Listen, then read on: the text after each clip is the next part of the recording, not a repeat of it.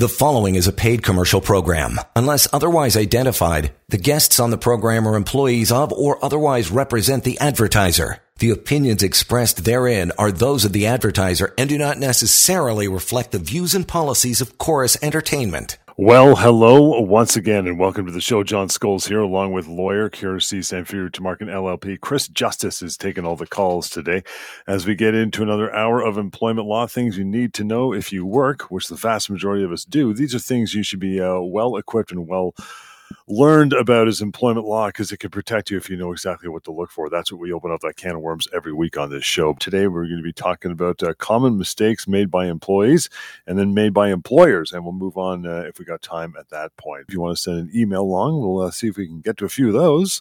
That would be help at employmentlawyer.ca and anytime to reach out to Chris and his team, 1 855 821 5900. But before we get into our main topic, Chris, we always start off with the week that was, pal. What is cooking? Yeah, so uh, as far as this week's concerned, I got a couple of stories in the news. The first one uh, today has to do with Elon Musk and Twitter. Hmm. I'm not sure if anyone's heard, but there's been a bunch of notifications or announcements that the Twitter employees will have to decide whether or not they want to work uh, very long hours or resign from their positions and receive a small amount of compensation. And so I thought this would be a good time to sort of bring up some issues with respect to whether or not employees have the right to, first of all, refuse overtime, and also whether or not these actions or these requests, um, in this case on, on, behalf of Twitter, whether they would consi- uh, be considered a substantial change to the terms of someone's employment. So, you know, as far as employers like Elon Musk and Twitter demanding that their employees work overtime, uh, at least in Ontario, uh, they do not have the inherent right to implement overtime for employees unless they have the consent of those employees. So, employers are certainly uh, within the right to ask that their employees work overtime. Um, or, or maybe overtime could be uh, or could have been agreed into a contract uh, but it is going to ultimately come back to whether or not there's some form of consent, whether it's you know, something signed or, or maybe something negotiated as between the employee and the employer. Um, now, in terms of employees actually refusing to work the overtime, uh, again, they can't be forced uh, to work overtime unless there's an issue of consent there. And they can, uh, in a lot of cases, therefore refuse the requests made by their employer to do that. And in, in the case of Elon Musk and, and Twitter's supposed ultimatum, uh, this increased workload, you know, by virtue of extending the hours uh, without any change in compensation, which is also important, uh, could lead to, as, as many know, uh, the term constructive dismissal, um, mm-hmm. um, which would be a significant change to the terms of the employee's employment and could essentially amount to a breach of that employee's contract. So, again, as I say, I thought it was a topical thing to bring up and, and something important because I know a lot of people get approached, whether it's with respect to overtime or other changes to their employment. And so they just need to know that they do generally have options. They can push back. Um, and ultimately, if they don't want to accept it, they have they have a good chance of being owed quite a significant, or at least potentially significant, amount of severance pay, um, which, as we know, is based on somebody's age, the length of service they have with the company, as well as the position that they hold. It's an interesting story because uh, the fallout from this will look very different depending on what side of the border you're on. Correct with the uh, employment laws or lack of them the, on the state side compared to the robust ones we have here. Tell me about that. Yeah, I mean, in my experience, I, I deal with U.S. Uh, counsel, U.S. employers, and there definitely is a huge difference uh, with respect to both U.S. and Canadian law, which I find tends to at times lead U.S. employers, or at least employers based primarily out of the US to think that they can get away with certain things or to think that they can um, only offer somebody a very minimal amount of severance, whereas you know Canadian law would say something much different. So um, that's that's definitely one thing to consider. And then the other thing too, and, and I've talked about this uh, before, is where employees may work for, let's say, a U.S. based employer but the employee, him or herself, is always working in mm-hmm. Ontario or in some yep. sort of province in Canada, which even though your employer may be US based, you know, a lot of the, the factors are, are going to be more um, uh, sort of relatable, I guess, to Canadian law versus US law. So sometimes there's a bit of confusion and it can get a bit tricky. Um, but I think that's all the more reason why employees that are in these types of situations, or employers for that matter, uh, should reach out to a lawyer and get some legal advice. What's the uh, what's the other matter you want to talk about, pal? Yeah, the other one has to do again with another story in the news. Uh, it's come out recently, and, and as many know, there was the uh, the CUPE strike uh, in Ontario, and I thought that this would be a good opportunity to sort of uh, talk about uh, what rights working parents have, and how that sort of um, gets gets factored in when it comes to the workplace, when it comes to things like strikes. Because uh, okay. I've had a lot of people since the strike stuff has come up come to me and ask me a number of different questions. Like one of them, for example, would be, "Can I bring my kids to work during a strike if it happens?" Uh, and, and generally speaking, if you're in Ontario and you're a non-unionized employee, uh, you don't have the inherent right to bring your your children to the workplace. That's typically something you need permission from your employer on. Um, however, having said that, as a short term solution, your employer, your company may allow you to bring the kids to the office if you can't find suitable uh, childcare during the strike. But then I think it'll come back to how long is that arrangement going to go on for, and you know the reasonableness of, of an employer's decision could you know sort of deal with that issue specifically. Um, another question I've been asked by a lot of clients or, or, potential clients of mine is whether or not an employer has the has the ability, or, or whether an employer should rather give them time to find childcare services during the strike, or maybe even let them work remotely while they're um, looking after their kids.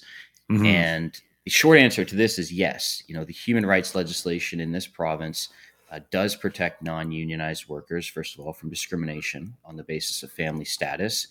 And your employer is also generally legally obligated to accommodate your job duties if they happen to clash with your responsibilities as a parent or a caregiver.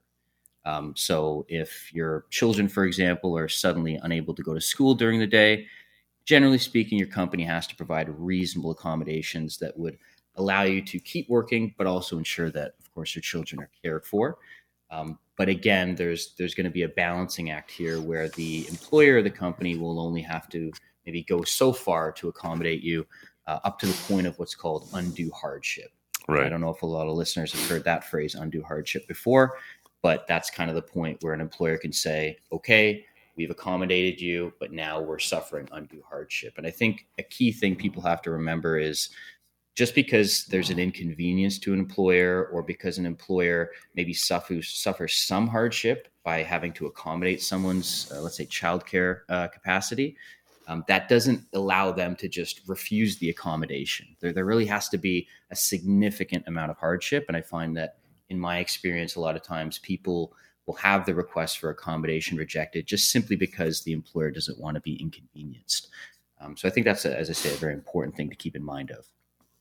Yeah, I mean it's a probably it's a it's a curve or a sliding scale, I guess, as to what would be right. appropriate, what would be too mm-hmm. much. Yeah, changing someone's shift or giving them some work at home opportunities is one thing, as opposed to you know having to build them a whole new wing with an elevator. I mean that's beyond hardship, but I guess it's uh, right. uh, case case by case, right? But uh, but there you go. Anytime, by the way, any of this uh, discussion want to reach out to Chris and his team, you can do so. One eight five five eight two one fifty nine hundred. That's to reach Chris at the firm and help at employmentlawyer.ca. Our uh, first topic for the day, pal, is going to be common mistakes made by employees. This time we'll tackle employees.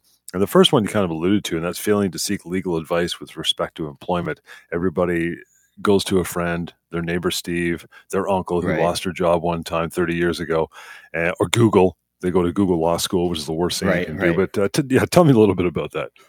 Yeah, I mean, it's it seems pretty common sense to, to say that someone should seek legal advice, and and there certainly are a lot of people who do seek legal advice, but there's also a lot of people who simply don't. And I mean, for every person I talk to, I can only imagine that one or two or three more just haven't spoken to a lawyer.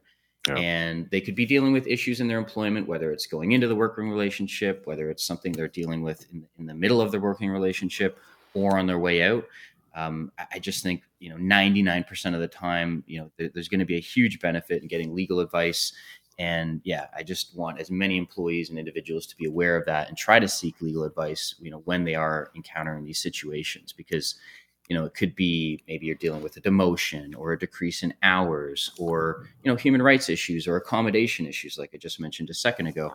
Um, and you could have a ton of different options or, or possibilities but you know you just simply don't know and then god forbid you take certain actions or you make certain statements to your employer that kind of just make it you know more difficult later on if an, uh, an employment lawyer is going to come in and try to rectify or fix the situation and you know this decision not to seek legal advice could be huge um, especially when it comes to human rights matters uh, for example, because there is a limitation period with human rights issues. Generally, people have one year after whatever alleged human rights uh, incident occurred to bring their case forward. So if they miss that year mark, now even if they do have a very legitimate case, they could be just simply time barred.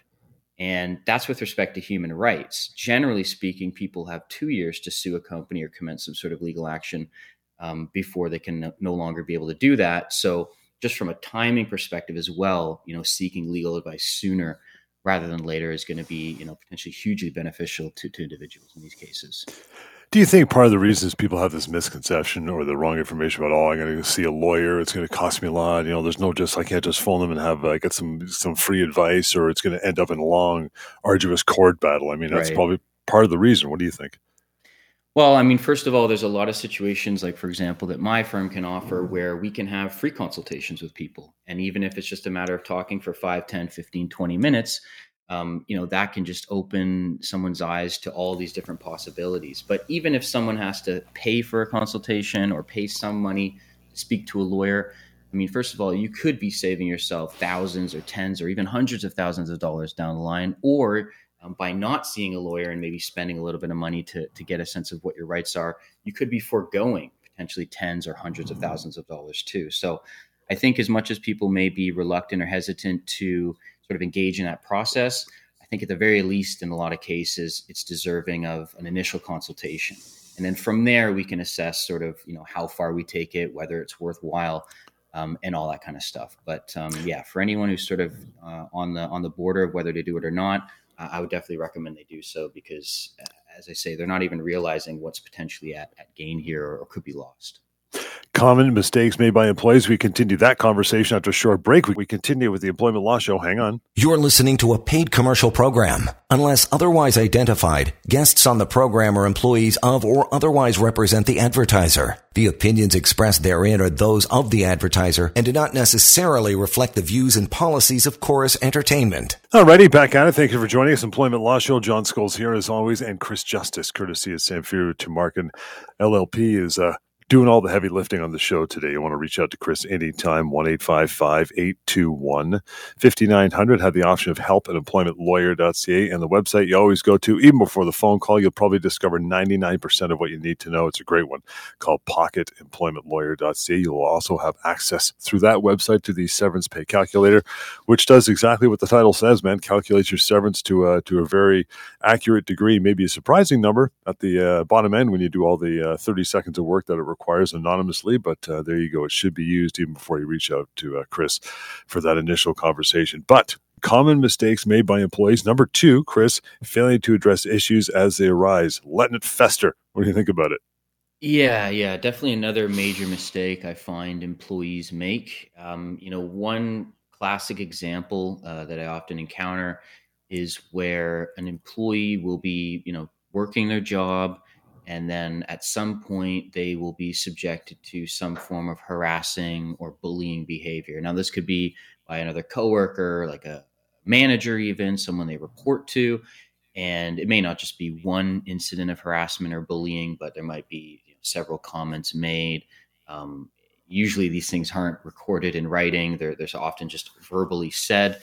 And that at some point the person comes to me and says, you know, enough's enough. I want to get out of here. The workplace is toxic.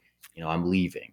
Uh, they're intimidating me. They're harassing me. They're bullying me. You know, etc. So um, the issue, though, however, is that the employee in this situation um, a lot of times does not bring those issues to light. Does not address those issues with their employer.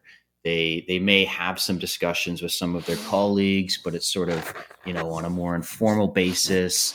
Um, and there there is an issue when it comes to the the documents, the the, the record. Um, you know, the the issue is oftentimes, you know, had this person had written documentation of conversations um, where they can show that they addressed this behavior as being unwelcomed, uh, or had the person submitted an internal complaint, which would then have you know, typically forced the company or the employer to investigate the complaint. Had these things done uh, been done rather, um, then they would have a much more uh, a much greater chance of success later on if they were to let's say bring a human rights complaint to the tribunal or if they were to commence a lawsuit for human rights related uh, reasons due to harassment etc and so failing to address issues as they arise failing to um, make your voice heard failing to go through certain channels you know a lot a lot of times of course companies are going to have or at least they should have uh, anti-harassment policies in place by law uh, and and so these policies may dictate, you know, what people should do or, or where people should go to address these sorts of concerns. And if they don't do that, and then later on I'm trying to help them, it just becomes oftentimes a battle of he said, she said. And yeah. even if there is an acknowledgement by a judge or by a tribunal individual uh, to say that you know certain comments were made that that weren't supposed to be made, then making the next step to say, well, therefore it's discrimination, or they or the company knew that these were um, unwelcome comments or ought to have known. You know, if you haven't already brought that to light, it's just going to make your case a lot more difficult. Even if what you're saying is 100% true, the issue is oftentimes trying to convince a judge of what the truth is, not necessarily what the truth is. You know, it's going to come right. down to a credibility contest. So, yeah, definitely you want to address issues as they arise. And if you're an employee who is wondering maybe how best to address the issues, then absolutely get in touch with the lawyer, get some advice, have that lawyer kind of maybe put together a little game plan of how you're going to do it, what you're going to say. Because again, you want to be careful too about what you say and when you say it, because that could also you know, detrimentally affect the case potentially as well. I think it's a I think it's a strong point, Chris, because quite often what's going to happen is if you don't work for a very large, robust company with a, a middleman being the HR uh, portion of the firm that you can go to. Maybe it's your direct right. boss that you're supposed to, to talk to because they're the one that's that's causing the issue. And a lot of people are going right. to be really hesitant to do that because they see and work with this person every day. There's no buffer zone of you know yeah. HR on the third floor, right? Exactly, exactly. Yeah, yeah. A lot of people come to me and say, "Well, my harassment policy says I'm supposed to." Um, you know, present my complaints to my direct boss or my manager, but that's the person who's harassing me. So what do yeah. I do? And and a lot of times there are sort of i guess backup protocols in place for stuff like that. But in other cases people just simply don't go that far and they just think well this is the person i'm supposed to report it to and you know uh, i didn't want to report it to them so i didn't report it to them. Or they yeah. tell me you know there isn't much of an hr division. Or you know maybe the hr is siding with the manager and then for that reason they're fearful of reporting it to anyone. But again if you don't report it then that just gives that company or the employer the out to say, well, we didn't really know, we didn't fully appreciate it. You know, had you said this or had you done that, we would have fully investigated. And as much as one may think that's not a good excuse or justification, uh, it, it could be what turns the tide in favor of the company, you know, a year or two down the road. We continue with common mistakes made by employees. This one we keep hammering home, and that is failing to keep a paper trail. You did mention the he said, she said problem. If nothing's right. written down, you always document everything, right? Yeah, or at least try to document as much as possible. I mean, we just a 2nd mm-hmm. ago are talking now about harassment, bullying situations, but there are other situations, other claims uh, that can be measured. Uh, for example, overtime that might be right. Owing Yep. Or maybe if your termination is a result of performance related issues. I mean, having a written documentation uh, or written papers or records to support your case are oftentimes going to be critical. You know, an employee simply, for example, can't support a claim that they're owed 400 hours of overtime if there's no records of that time being worked. And, and that's oftentimes another issue I come in, into, um, I address a lot is, is people saying I'm owed X, Y, Z in terms of overtime, but then how do we prove you worked all these hours you know how do we prove the the dollar amounts that you're saying you're owed? Because oftentimes the employer is going to say no we didn't uh, let you uh, work it or we didn't agree to you working it or no that never happened. That's not true. And these employers aren't likely going to dig up information to, to present your case for you unless they're absolutely required to do so. So even if someone an employee is able to get uh, that kind of thing ordered um, the enforcement of it can be difficult. Of course, you've oftentimes got to go through litigation itself to, to get this production of records. Um, so, you know, keeping a paper trail is absolutely fundamental in a lot of cases. Uh, as yeah. I say, whether it has to do with bullying, whether it's performance issues, overtime, uh, etc. Because again, you're back to that he said, she said scenario. And that's just ideally, you know, not the situation you want to be in if you're going to be a successful litigant. Should you have to go that that far? So when you say, you know, paper trail, I'm using quotation signs. Mm-hmm. That could be something as, you know, a simple email saying, you know, just to just to confirm that earlier today, you know, we went through this. I felt very uncomfortable. You said this, or just right. so you know, I worked these hours yesterday. Boom, send it, send it to your supervisor, whoever you're supposed to, right? Yeah, exactly. Like I have situations where people come to me and say, you know, hey Chris, I'm I, I tried to get my employer to put something in writing to confirm this, but they just don't want to do it. They keep having phone calls with me, or they they just don't want to put anything in writing, whether it's an email or not. And oftentimes I'll say to them, well, if your employer's not going to do that and you're requesting them to confirm certain things in writing, then, then you may have to do that. You, know, you may have a conversation with your boss where you guys talk at length about certain issues, let's say relating to performance or relating to overtime.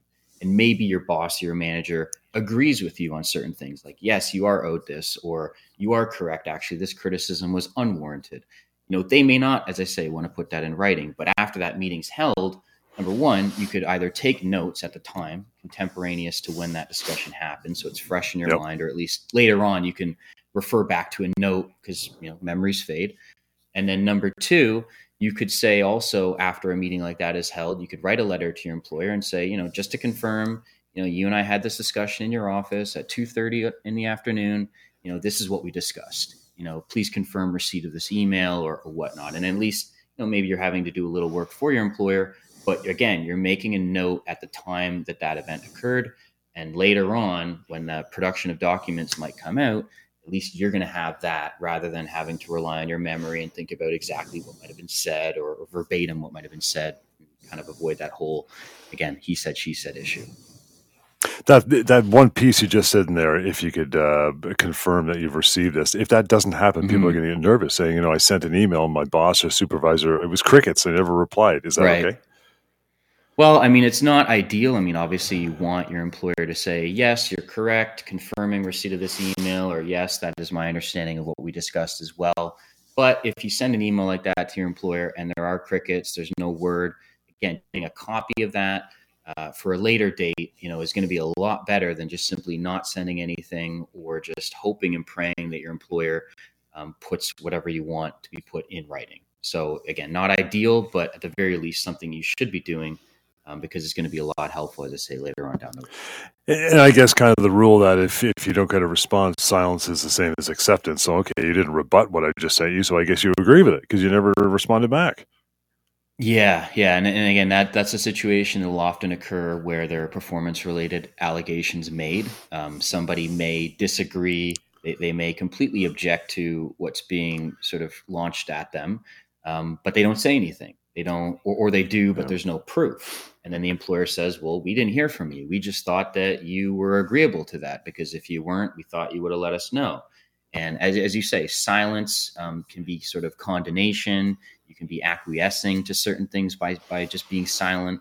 This doesn't just have to do with making a record trail or anything. This has to do with anything really. Anytime an employer yeah. comes to you and says, We're changing this or we're changing that, and you don't want to do it, but you're also fearful of losing your job and you just kind of work through it and you you know you're a team player and you you accept it mm-hmm. you know, for lack of a better All word that, accept yeah. it by, by not saying you object to it then later on if you say well actually i didn't agree to that well you know six seven eight nine ten months have passed now and there's been no formal objection on the record the employer is just going to say, "Yeah, we we fully expected that this wouldn't be an issue. You didn't raise a stink. You didn't cause, you know, you didn't you didn't object at all. So we took your silence as you condoning the change, you accepting it. And, you know, if that's not yeah. what you want, then absolutely you need to speak up."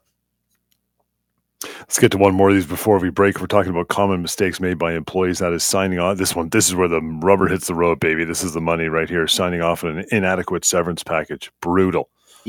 Yeah, I mean, I, I probably say it every time I'm on here in, in one form or fashion, but this is definitely at the top, if not, you know, the number one mistake employees make is is signing off on an inadequate, inadequate severance package, which of course most people might sign it thinking it's not ina- inadequate. You know, the, the severance package may say, you know, this is what we're uh, obligated to provide you under the law, and so here you go. And then they think, okay, they're complying with the law. That seems above board but the law only really guarantees a certain minimum amount. You know, the law may say, you're only at minimum owed eight weeks of severance, but then you know your potential could be two years.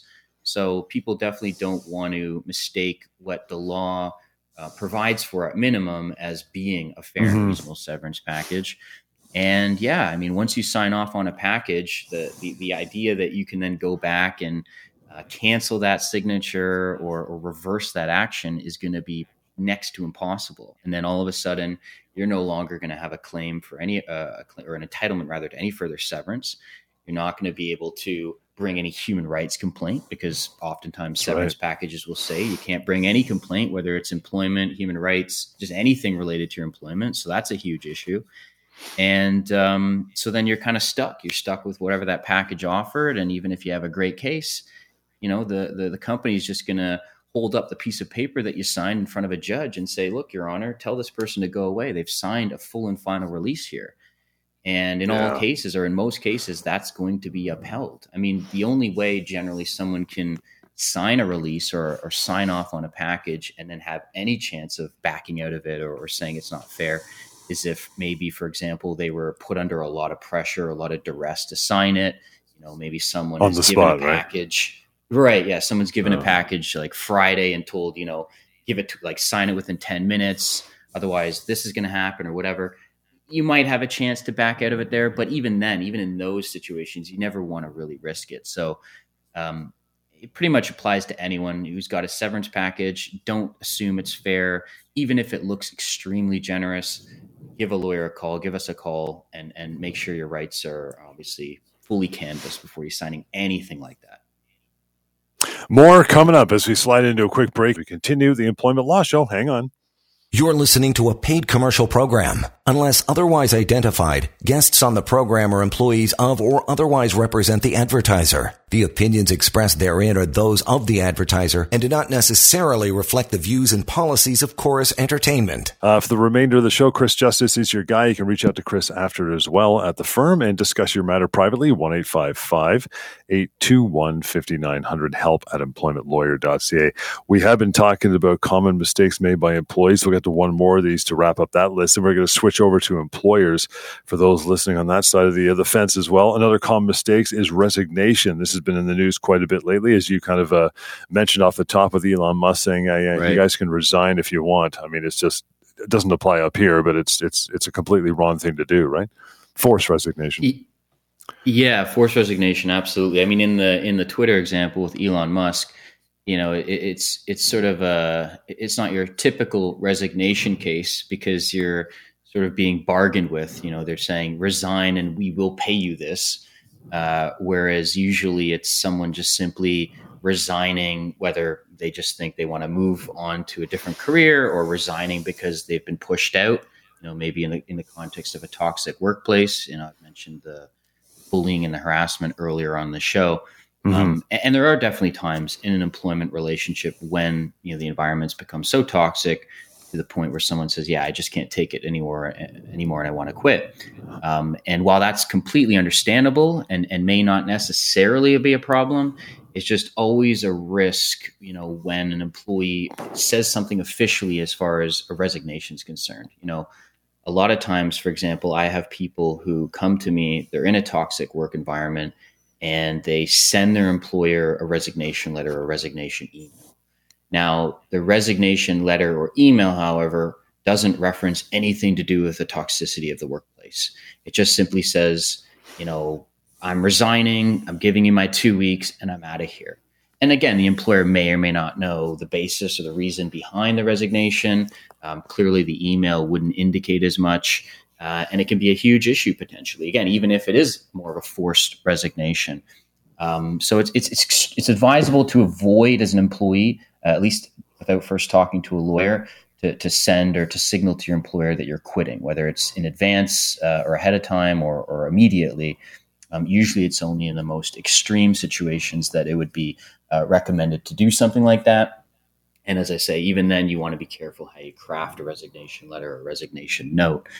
Um, because if it's not an extreme situation, which is definitely possible, a lot of people, again, will come to me and say, This workplace is toxic And I may say to them, I understand what you're saying, but I don't think it's going to rise to the level of right. you, know, you getting compensation. So there's also a difference between you know a toxic workplace that would realistically lead to compensation versus a workplace that's uncomfortable um, that that may not be viewed in the same way as something more egregious. Uh, you know, there's there's an example I had a while back where I was um, talking with someone who gave their employer an ultimatum where they said, you know, I want to raise in three weeks or else I quit. And the employee in that situation continued to work for those three weeks, but did not get a raise. Then the employer told him that they had accepted his offer of resignation. Um, he then right. later brought an action in court, basically saying that he was entitled to damages, but the court found that that person had resigned, uh, was not entitled to damages, and you know simply got nothing, and then even got affected after the fact because when somebody resigns, if it's a legitimate resignation uh, and not something, let's say, that's forced, then the uh, the issue of employment insurance benefits comes up because you can't generally get employment insurance benefits if you resign. So yep. there's sort of a more of a knock on effect there, which is just all the more reason why people have to be careful, you know, about the, the resignation itself, that word, um, because in a way it could be a constructive dismissal if someone's forced out but it's just not always that easy and it could make things a lot more difficult. And again if you are seen as having resigned you get zero.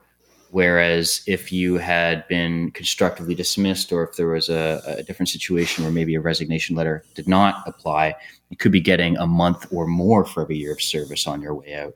Um, i do want to mention one thing though mm-hmm. um, for what it's worth is when somebody resigns from their job, they are going to have a lot more difficulty in getting severance and, and getting EI benefits for the reasons I've mentioned.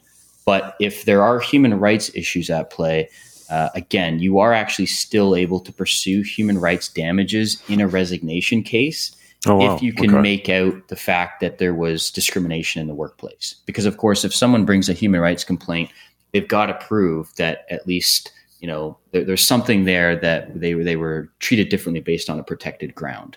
So you could have somebody quit a job but still establish that their human rights were violated. Now, again, they're not going to be necessarily able to get severance, but they could get some human rights damages, uh, as I say, for whatever that's worth. But still, you know, before you think about sending an email or a note to your employer saying "I quit," give us a call and just want to make sure you know everything's addressed appropriately. Yeah, that pretty much uh, that pretty much works for everything we've talked about up to this point, especially on the show mm-hmm. uh, today. Is you know reach out to Chris anytime before you make any sort of move on your own, thinking, "Oh, I heard on a show, blah blah blah." Just make that right. phone call and get some uh, some clarification. One eight five five eight two one fifty nine hundred. Help at employmentlawyer.ca. I'm going to switch over to the other side of the table now, Chris. That is common mistakes made by employers. Number one, workplace harassment. Tell me about that. Big one. Yeah, and again, I've I've I've spoken about this before on other shows. You know, not taking workplace harassment seriously or as seriously as an employer should. Um, it's it's unfortunately a very common mistake, and and could also be very costly to a lot of companies. You know, as as I've said before many times, employers have a very strict legal duty when faced with a harassment complaint to investigate the issue and take the appropriate action. An employer can discipline problematic employees, an employer can provide sensitivity training, an employer can relocate workers, or maybe, again, going back to that scenario where you're being harassed or bullied by your boss, there may be a possibility that you know you can report to somebody different. Uh, so there could be some rejigging there. Um, but generally speaking, again, employers have to take these complaints seriously and respond immediately. And, and you know, another problematic thing I see is penalizing someone or, or, subjecting someone to some form of retaliation or reprisal just by virtue of them bringing a complaint forward, um, which, which just further compounds matters. And unfortunately, a lot of these employers don't heed this advice. They just think it's easier to sort of sweep the problem under the rug rather than deal with it head on. They hope that maybe the employee will back off of it or change their mind or get hmm. convinced hmm. that you know they're not going to pursue it and that it just gets resolved without any intervention and that's just you know simply not acceptable um, again it has to be investigated and if an employer doesn't investigate a harassment complaint if an employer doesn't take the appropriate action that could be seen as the employer condoning that behavior, especially if it's been brought to light. Not not to mention the fact that employers generally have a duty under law to you know deal with these concerns. So they're then potentially breaching occupational health and safety legislation. You know they're breaching stuff that's aimed at um, preventing harassment from from even occurring in the workplace whatsoever. Um, and then you even have a further knock on effect if you don't handle that situation well as an employer the employee may start suffering medical issues. They might have to take a stress leave, a medical leave. Now you're involving human rights concerns back into the equation again. And, and it just snowballs and gets bigger and bigger for employers and could be, as I say, extremely costly. So if you're an employer, you got to deal with these things promptly, appropriately. And if you don't know how to do that, give us a call.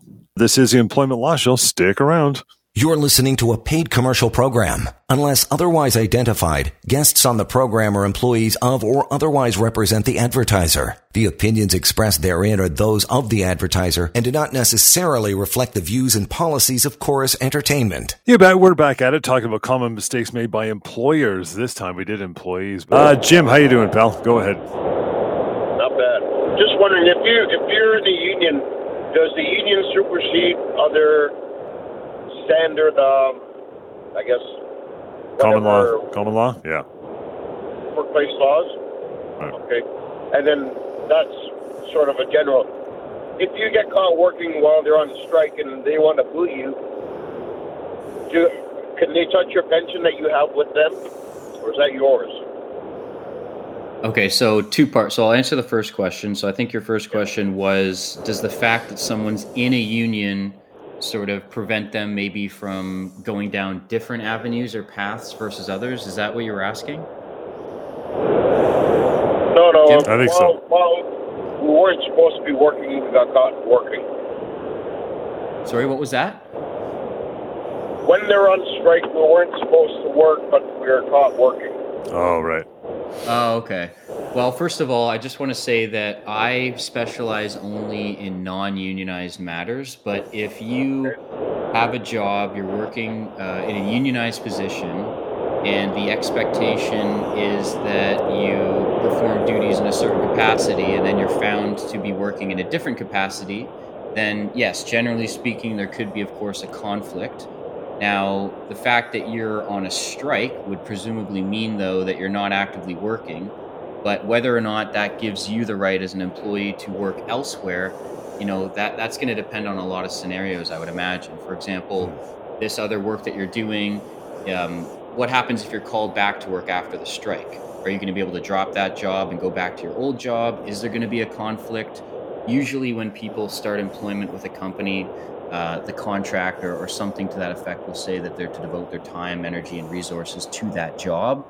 Um, but at the same time, I mean, as we know, people can have multiple jobs. So um, it's hard for me to say, just generally speaking, whether or not that's permissible. But I do think that you could run into some issues depending on if you're called back and how that's going to affect, you know, the other job, right? So that would be number one.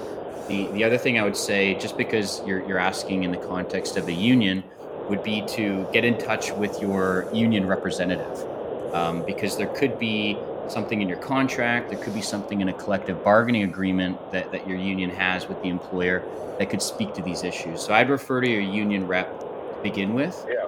Um, now, your your second question, so can you just remind me what that was? If, if they decide that they want to give me the boot, my pension is still my pension with them, right? It just stops at this point. Well, yeah. So again, I would say if if somebody is contributing or has been contributing to a pension over the years and they lose their job, generally speaking, that doesn't mean that you lose all those contributions. You're still going to be entitled to what you've put into the pension, what your employers put into the pension. You may not be entitled to anything beyond that point if your employment's terminated, um, but but it's not to say that in, in most cases you then lose everything that you've put in up to that point in time. Um, I, I, will say though as well that if you've got a pension plan or there's a policy booklet of some sort that talks about the pension, that talks about maybe what happens to your pension in the event of a termination or in the event of a resignation, um, you may also want to refer to that plan as well for further guidance. Awesome. Perfect. Thank you. Thanks, no Jimmy. Worries. Appreciate Thank that. And yeah, generally it's uh, you know uh, union matters are outside. Great advice, but union matters generally outside your purview as far as well any employment lawyer for that matter. You're you're bound by the the CBA, right? Yeah, yeah. Like it, when it comes to unionized stuff, there's generally three things I'll say. Number one, mm-hmm. you've got a local union rep, so if you've got any questions about your employment, that should be a first point of contact. Uh, number two, whether it's in discussions with your local union rep or not, again, there's going to be a collective bargaining agreement between the union and the employer. So that's going to detail a lot of information that you may need to know as far as can I do this, can I do that, what's the process. And then whether you're unionized or not, you know, if there's a contract or something at play that you signed that has terms of employment in it, then of course you're going to want to refer back to that as well. Let's uh, wrap it up for uh, today with an email from Cindy. Says, "Hey Chris, I was just temporarily laid off by my employer of ten years, and was told they do not need my consent to do this, and that the law supports them in this regard. They've not given me any specific return date. How long do I have to wait? Am I guaranteed a position upon my return? Uh, what are my options?" Says Cindy. Yeah, so uh, a big misconception that people have is when their employer comes to them and says, We're putting you on a layoff, it's temporary, we fully intend on calling you back. We don't know when, but we intend on doing so. Bear with us. A lot of people think that employers just generally can do that. You know, an employer themselves will say that the legislation allows them to do that, that there's a section here that says this and again, a lot of employees may think, okay, it seems like they're right. I've looked it up too. It speaks to the the ability to someone for someone to lay me off. But don't think that. So so employers do not have the inherent or the general right to lay you off unless it's with your consent, even if it's for a legitimate reason. And, and this was a huge issue. Um, you know, when the onset of the pandemic started with COVID, a lot of people were being laid off um, upwards of two years and they talk to me and I say, well, nope, that's actually potentially a constructive dismissal. And you can go after that company for severance as though you've been let go. So don't think gotcha. that they can do this. Don't also think you have a position to return to, but definitely want to talk to a lawyer. Talk to me first. Let, I'll let you know what your options are and, and go from there. And we are done for another show. Reaching out to Chris now, totally, totally capable of doing that. 1 821 5900. Help at employmentlawyer.ca and the website all the time, pocketemploymentlawyer.ca as well. We'll catch you next time, Employment Law Show. The preceding was a paid commercial program. Unless otherwise identified, the guests on the program are employees of or otherwise represent the advertiser. The opinions expressed therein are those of the advertiser and do not necessarily reflect the views and policies of Chorus Entertainment.